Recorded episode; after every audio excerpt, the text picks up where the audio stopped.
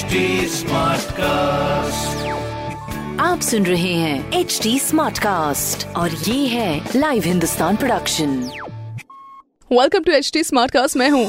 RJ सोना आपके साथ और कानपुर की सारी स्मार्ट खबरें इस हफ़्ते मैं आपको बताने वाली हूँ। सबसे पहले भाई, हम शुरू करते हैं आपको इलेक्ट्रिक बसेस की खबर बताने से। You heard it right Kanpur में जल्दी शुरू होने वाली है इलेक्ट्रिक बसेस जिसके संचालन को लेकर कल, यानी कि पाँच अक्टूबर को एसपीवी की बैठक की जाएगी। इलेक्ट्रिक बसेस आ जाएगी तो एक्चुअली उन्होंने मुझे लगता है किराया काफ़ी ज़्यादा अफोर्डेबल हो जाएगा एंड कोई भी इलेक्ट्रिक बसेस में सवार होकर चल सकता है। मोर ओवर दो तीन चीज़ें जिसका ध्यान आपको उस दौरान भी रखना पड़ेगा। दैट इज़ कि आप किस रूट पर जा रहे हैं किस डाइवर्जन पर जा रहे हैं किस सिटी में जा रहे हैं या फिर इंटर सिटी में किस जगह पर जा रहे हैं उसका ध्यान देना पड़ेगा आपको।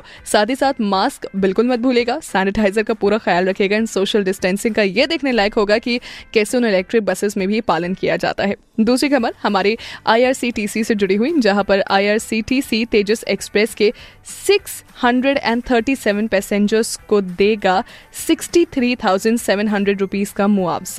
रूल्स के मुताबिक दो घंटे ट्रेन लेट होने की वजह से ये मुआवजा दिया जा रहा है, क्योंकि इसमें पूरी फॉल्ट जो है फिर रेलवे की मानी जाती है।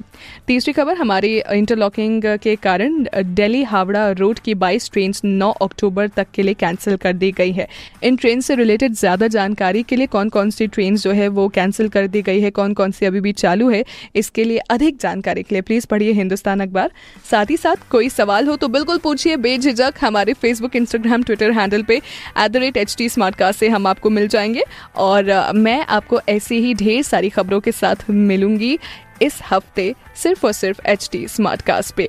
My name is R J Sona आप सुन रहे हैं एच डी स्मार्ट कास्ट और ये था live Hindustan production HD Smartcast.